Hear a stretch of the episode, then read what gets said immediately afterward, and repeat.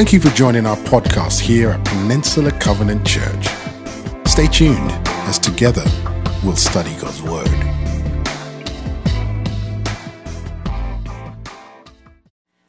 Good morning, PCC. It's wonderful to be with all of you. Uh, as Bobby mentioned, my name is Katie Langley. I'm on staff with the Family Ministries team here. Uh, so you often see me with, with folks that are, you know, a little shorter than adult sized. Uh, so it's a, real, it's a real pleasure to be with you uh, all this morning. Would you join me in one more word of prayer uh, as, we, as we open up God's Word? Jesus, thank you so much that uh, you are someone who sees everything. You are someone who knows everything. Uh, you are one who holds all glory and honor and power, uh, and yet you choose to dwell among us uh, and to understand our lives, uh, our pains, our heartaches. Uh, God, we are grateful for your kindness and your patience in, in that. Uh, we ask God that you would uh, speak to speak to the weary a word this morning, uh, a word reminding them that you have not forgotten them, you have not abandoned them, uh, you have not left them alone, but that you are actually to be found in caves. God, we ask that you open our eyes and open our ears to hear what it is that you have to say to us this morning. Pray all of this in your mighty name, Jesus, and all God's people said, Amen. Um, if you have been around me for more than five minutes, you, you have probably learned I'm from the great state of Southern California. Uh, a, a, few of you guys, you understand. Yes, you're like, you talk about it all the time. Please stop, Katie. But I love Southern California, and one of the reasons I love Southern California is because the beaches there are just beautiful year round. If you've ever been to Huntington or Doheny or, or Laguna or any of these places, you know what I'm talking about, that it's a gorgeous, gorgeous setting, and it's warm 11 months out of the year at these beaches, and the remaining 30 days that aren't warm are just scattered among the other 11 months. So it's just beautiful all the time, and the water's often warm. And when I came up here, uh, I, I recognized very quickly that Half Moon Bay is beautiful but deceiving. It's windy and cold often, right? So it's gorgeous, but, but it's, uh, it's a little chillier than I was used to. Uh, so I learned you have to time your, your beach visits and whatnot. So growing up in, in Southern California, I was just, I, we went to the beach frequently. Me and, me and my family, we went frequently um, to hang out. And I had this particular experience, um, maybe maybe late high school, early college, where I went with my parents and my uh, older brother and his family. Uh, and we all kind of got there and we got set up on the beach. And at the time, uh, my brother had two little kids, so I was hanging out with my niece and nephew, about four and five years old. And uh, they were kind of sitting, if the surf is out here, they were sitting looking at me. So I was sitting looking at the surf. Um, and my dad and my older brother had gone out to uh, play around in the surf because that's something you can do when the water's not 40 degrees, right? And so they're out in the surf, and uh, I'm sitting I'm sitting there with the kids, and um, all of a sudden, I, everyone's kind of doing their own thing, and all of a sudden, I see my mom and my sister-in-law move kind of quickly towards the surf, and kind of go, oh, what, why are they moving quickly? And you see them move very quickly, and I look up and, and I recognize that that you kind of see my dad's and my brother's heads bobbing, and I started counting seconds in between the bobbing, and they were going down under the water, and they were coming back up, and it no longer looked very playful in the way they were going down and coming back up. Uh, and I look over to the lifeguard tower and, and I realize uh, the red flag is up, which if you know if you know surf uh, flags at all means there's a rip current, right? Um, and, and they had taken the risk and said, ah, the rip current can't be that bad. And they had gotten out in the surf. And so I see the red flag, and I see my mom and my sister in law start moving toward the water really quickly. And uh, I recognized really quickly that this was getting into be a, a pretty dangerous situation uh, I'm, I'm looking at you know this four and five year old and going, I just don't want them to turn around, so I'm going to keep playing it cool. And I start watching everything, and uh, and recognize in an instant there's a there's a streak from the lifeguard tower, and he starts racing down, and I start counting the bobs between seconds, and I recognize, oh, I'm I'm watching right now a lifeguard stroke race against my dad and my brother's life, uh, and and you and you feel helpless, right? I stood there and I went, oh, There's nothing I can do. I can distract these kids, but there's nothing I can do. Uh, and, and my mom and my sister in law are standing on the edge, thinking the exact same thing. There's nothing I can do. Just counting seconds, hoping that each wave you see the person come back up at the end of it, and hoping that the lifeguard's stroke is strong enough uh, to get two people very quickly. That moment for me uh, was one of, of panic and helplessness and hopelessness And later, when, uh, when they safely were pulled out of the water, I've never thanked a lifeguard so much in my life. When they safely were pulled out of the water, uh, my, my dad and my brother described the same feeling of hopelessness and helplessness. The difference was they were the ones with the waves crashing over their heads. I was the one standing on the shore, helpless. This morning, we step into that moment in David's story, and I wonder if we might find ourselves, whether we're the ones with the waves crashing over us or we're the ones standing on shore watching a loved one experience waves crash over them. I wonder if we might find ourselves in David's story this morning. Would you go ahead and open up uh, Psalm 57 with me? Psalm 57 was written by David as he was living in caves. We're just going to read that first verse together. That's going to be our, our anchor verse. We're going to come back to it uh, in just a moment, but hear these words one more time Psalm 57, verse 1. Have mercy on me, my God. Have mercy on me, for in you I take refuge. I will take refuge in the shadow of your wings until the disaster has passed. Today, we all step into a moment in David's story, a period of years in David's life in which the waves coming against him do not stop. We all step into a moment in time in which we wonder if he'll come back up. Perhaps the grief and the pain and the loss and the stress has just been too much for him. The four chapters of narrative that we're covering today, 1 Samuel 18 to 22, have so much grief and stress and sorrow that we actually have many options of what to relate to. As I considered this story, I, I, found it helpful to title David in his many highs and lows. So if you want to go home and read chapters 18 to 22, uh, there's, there's so much there. There could be message after message after message. But here's kind of the overview of what lands us in David's attitude in Psalm 57. We have David the friend, he makes a best friend in Jonathan. We have David the ladder climber, he becomes very successful in his field. We have David the survivor, there are attempts on his life by his best friend's dad. That gets awkward very quickly. We have David the husband. Now he gets married to the daughter of the guy who's trying to make attempts on his life. Also, the brother, the sister of the man that he is best friends with. We have David the confused. This father in law is now giving him great responsibility in the kingdom, but making attempts on his life and wildly jealous of him. We have David the finished, where he recognizes it's time to pack up and go. This is no longer safe. We then have David the refugee. His wife is covering for him, his best friend is covering for him. He is being hunted for his life and he, and he journeys very desperately to a foreign city. We then have David the hungry. He is a refugee. We have David the insane.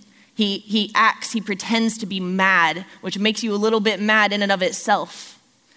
We have David that I might be better off alone when 400 men who are in trouble or in debt or just simply distraught with their lives come and join him in these caves. And then we have David in the wake at the very end of chapter 22, where David receives the news that there has been an act of mass violence that he is implicated in.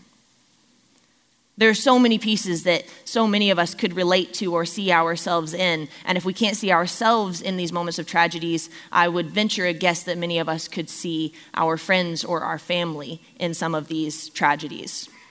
In the Chasing David book that we're going through together, that many of us are reading, uh, we see Pastor Rene actually lay out one after the other after the other all of these losses and say how many of us have experienced these type of losses, losing a friend or a job or a marriage or our dignity or our home or going hungry, so many of these things. David experienced so much loss in a short amount of time that many of us can actually relate to this season of his life in one way or another. Now, we know life isn't all one thing all the time. Some seasons are more painful, some are more joyful. Simple guesses would show us that in this room, many of us would be experiencing loss, but not all of us. So, if you're in a season that's really great, you don't have to be in a season of tragedy to be important. But this morning, we are looking carefully at those seasons of loss and at struggle and to say, if not, how do I find hope? How do I help someone else to find hope? So, if today you are in a cave, even if some of us cannot relate, we stand with you and we take moments this morning to acknowledge your reality. And if today you're not in a cave, we take moments to say, how can we better stand with those who are in a cave, knowing at some point or another we all will face struggle and trial.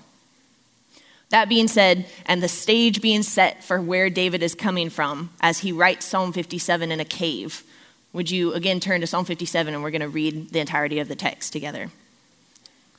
Psalm 57, a psalm of David. Have mercy on me, my God, have mercy on me, for in you I take refuge. I will take refuge in the shadow of your wings until the disaster has passed. I cry out to God Most High, to God who vindicates me. He sends from heaven and he saves me. He rebukes those who hotly pursue me. God sends forth his love and his faithfulness. I am in the midst of lions. Uh, another translation says, My soul is in the midst of lions.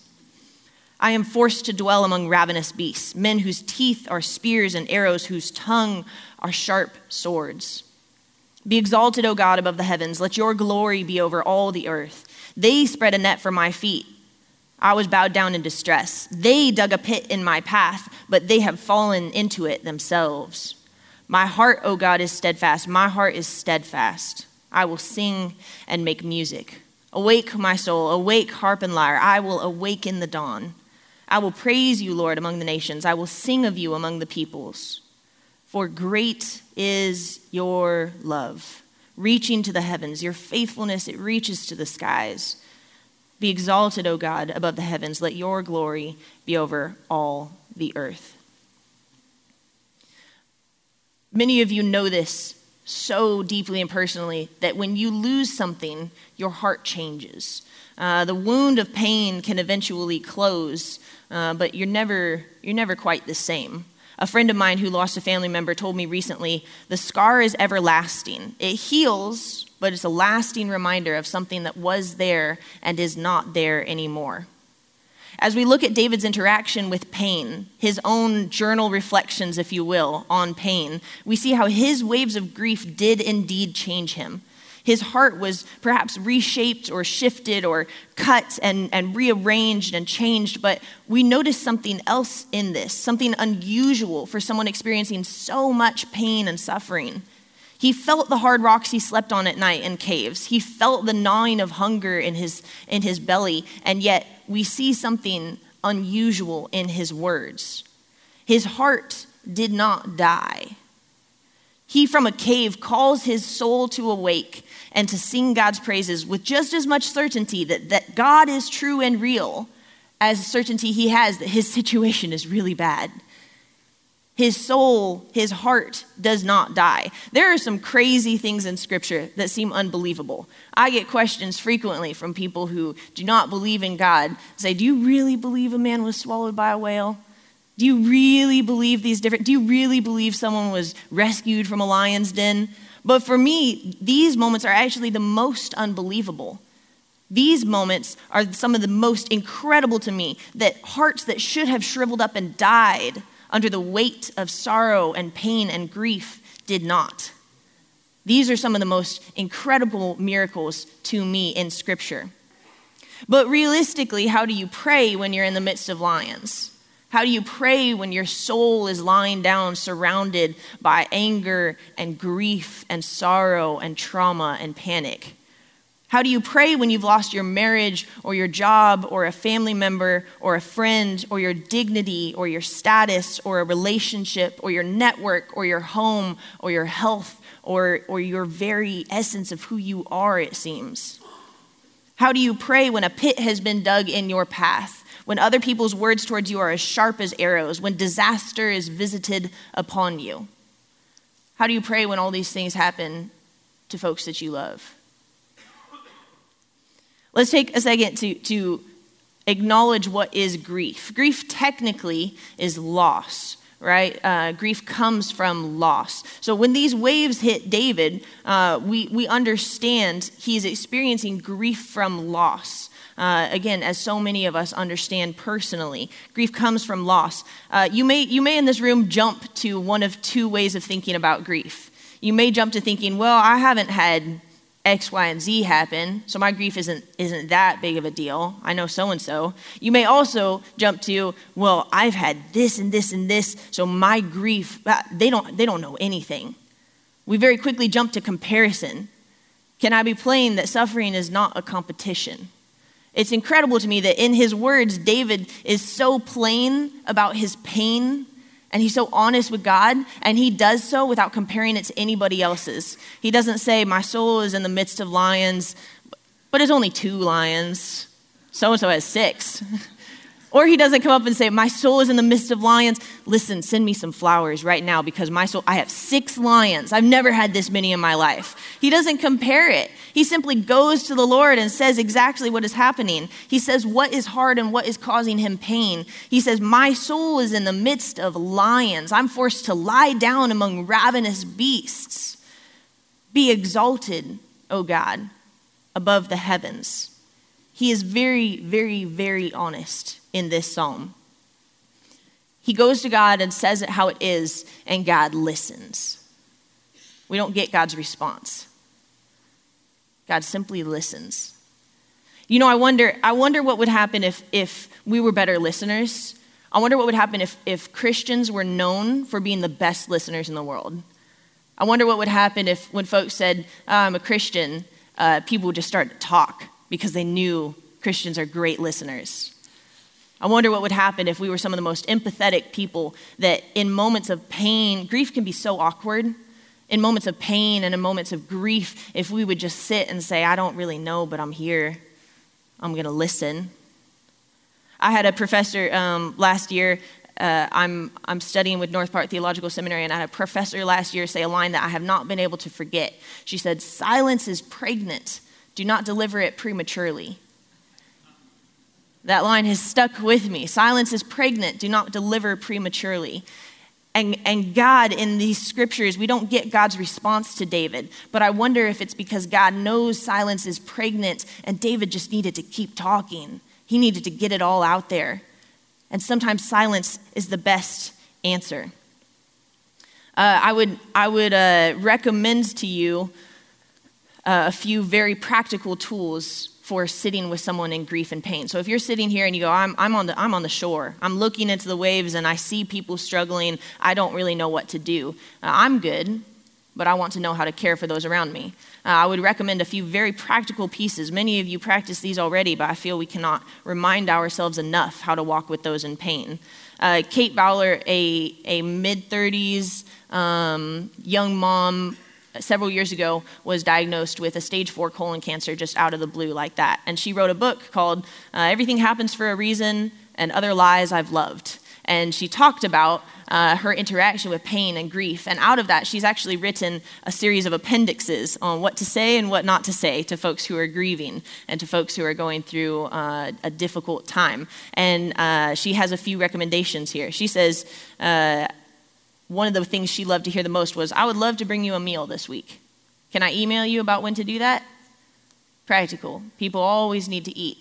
I'd love to bring you a meal this week. She says uh, she loved hearing someone say, You're a beautiful person. You're a good person. You're someone I love. You're someone I care for. She said she loved to hear people say things like, I'm so grateful to hear how you're doing. Just know I'm on your team. Just a reminder that people had not forgotten about her. She loved to hear people say, Can I give you a hug? Sometimes grief is so awkward, we forget to, to care for each other and just give them a hug or a hand on the shoulder. Can I give you a hug? She said she appreciated deeply when people said, Oh, my friend, that sounds so hard. Period, full stop. Oh, that sounds so hard.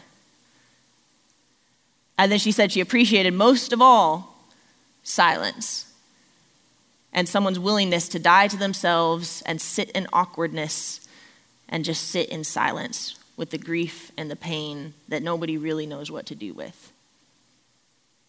Remember, if you're walking with someone who's in a cave, it's not really about you. To care for them well, you kind of have to give up your right to be uncomfortable and your right to, to not want to sit in awkwardness. Get comfortable in the uncomfortable.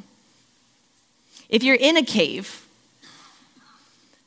it's so interesting. We talk so often about the promises of God, and I always, I always, in the back of my head, hear another set of promises. Promises like, in this world you will have trouble. He promises trouble. He promises that uh, where he is, our, he says, Where I am, my servants also will be. He walked headfirst into struggle and trouble and, and pain. And he says, Where I am, my servants also will be. In this world, you will have trouble. It's a guarantee, it's a promise. He doesn't make any kind of allusion to dodging it or anything like that. He says, It's going to be hard, but take heart. Because he is the God that does this miracle of saying, ah, your, your heart has been sliced up, but it's not dead. He is the God that does the miracle of keeping alive what would be otherwise dead. He promises he's bigger, but he also promises it's going to happen. David's words in 1 Samuel at one point are My soul is one step from death. And yet, one step from death, he says, God, in you I take refuge. One step from death, God, in you I take refuge. Can I suggest that suffering and grief and pain is a language all its own, a culture, if you will, all its own? One that, unless you've spent some time in it, you don't really know how to interact and you kind of get the cultural cues wrong. How many of you have ever been in a foreign country and you say something wrong or you do something wrong and everybody is offended and you don't really know what you did? You just didn't know the language or you didn't know the culture. And frequently we find that actually in suffering too. So, can I suggest also that this is a language that God speaks? Because God so loved the world that he sent his one and only Son. And this one and only Son is the Savior not in spite of his suffering, but because of his suffering. If you would open up your, your Bibles to Isaiah, the book of Isaiah, if you go to Isaiah 53, there's a, there's a passage that's important for us to uh, be in frequently. It's a reminder of the character of Christ. Isaiah 53, reading one line from verse 3. Isaiah 53 3. He, referring to the person of Christ, was a man of suffering and familiar with pain. He was a man of suffering and familiar with pain. He was fluent in the language. He understands every piece of the culture. A man of suffering and familiar with pain. I, I invite you to go to a God who knows to speak this language. I invite you to go to a God who's okay sitting in the uncomfortable silence. I invite you to go to a God, perhaps for yourself or perhaps for someone else, and wrestle and struggle and persist in fighting for this faith, just as Jesus did in the garden, just as David did in the cave, just as Jacob did in the dark, just as Joseph did in prison, just as Daniel did in a foreign land, just as Ruth did in poverty, just as Mary did in disgrace, just as Paul did on his travels. You see, all the way in the beginning, we have this story. We have this story of a God who makes a world. In Genesis 1 and 2 and 3, we see that he makes this world for goodness, and there isn't heartache or brokenness. There's no blood spilled, there's nothing wrong. This world, this garden is perfect. And we see this story of this God that says, I want right relationship with people. And then it's broken and it's marred, and we find ourselves less in the garden and more in a cave with David and we hear all God's promises about a garden and we say, oh, but, but, but I just see darkness. I'm in this cave.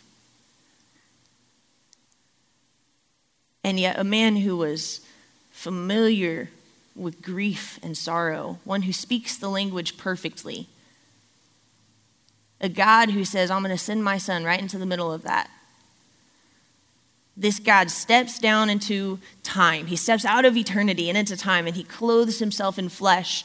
And he, he, he, kneels, he finds himself on the ground in a garden one night, and he says, Father, if it's possible, take this cup from me, but not my will, but yours be done. And he familiarizes himself with anguish so much so that he's, he's, he's sweating blood. He's betrayed by a friend, he's left all alone and he voluntarily he says no one takes my life. I give it. He voluntarily gives his life. He carries a cross. He climbs a hill. He's, he's killed uh, in, in a public humiliating fashion. And then where does he end up? He ends up in a cave. His body is laid in a cave. He walks the path that all of us walk from a garden to a cave with many things along the way that we wish were not there. And his body is laid in a cave. And he experiences the fullness of darkness, as so many of us have. And on the third day, according to his promises, he's risen again. And where does he meet Mary? He meets her right back in the garden. He meets her right back where it's supposed to be. And he says, ah, I've turned caves into tunnels. He says, I've made sure that the caves and death and sorrow and grief, and it's not the end. I've made sure I can speak the language fluently, but I've made sure it's not the end. I've made caves into tunnels. And he steps out into that and he says, I would invite all of you to join me.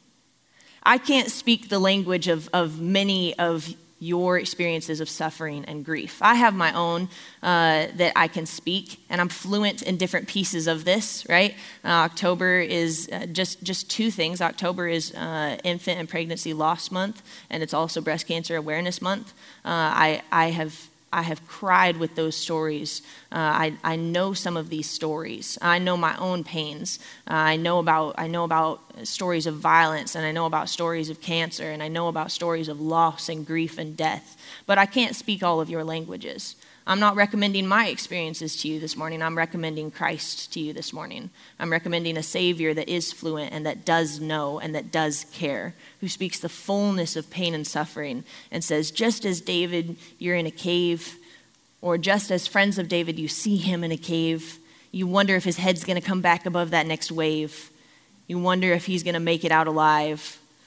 And Christ takes on flesh and says, Here I am. I'm making caves into tunnels. Psalm 57, verse 1 Have mercy on me, O God, have mercy on me. For in you I take refuge. I will take refuge in the shadow of your wings until the disaster has passed. Jesus took the way things had been, and instead of trying to circumvent it, he walked right through the middle of it. He did not try to avoid it. He didn't scrap it and start over. He started right in the middle of the brokenness and he marched through it, carrying a cross all the way back to redemption. He stepped out of a cave into a garden, and, and we find in John 21 he walks to a beach and he has breakfast with his friends. If you are in a cave today, I implore you not to quit.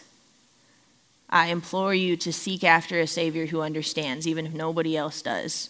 I implore you to keep talking to a God who sometimes is okay sitting in the awkward silence with you. And if today you have a friend in a cave, I implore you to, to learn the skill of sitting with those in sorrow and suffering. I implore you to go out of your way to check in with someone, to call someone, to have someone over for a meal, to, to really check in and see how they're doing. To not compare lions or not compare sorrow, not, not make suffering into a competition, but to actively seek and care for one another well in that.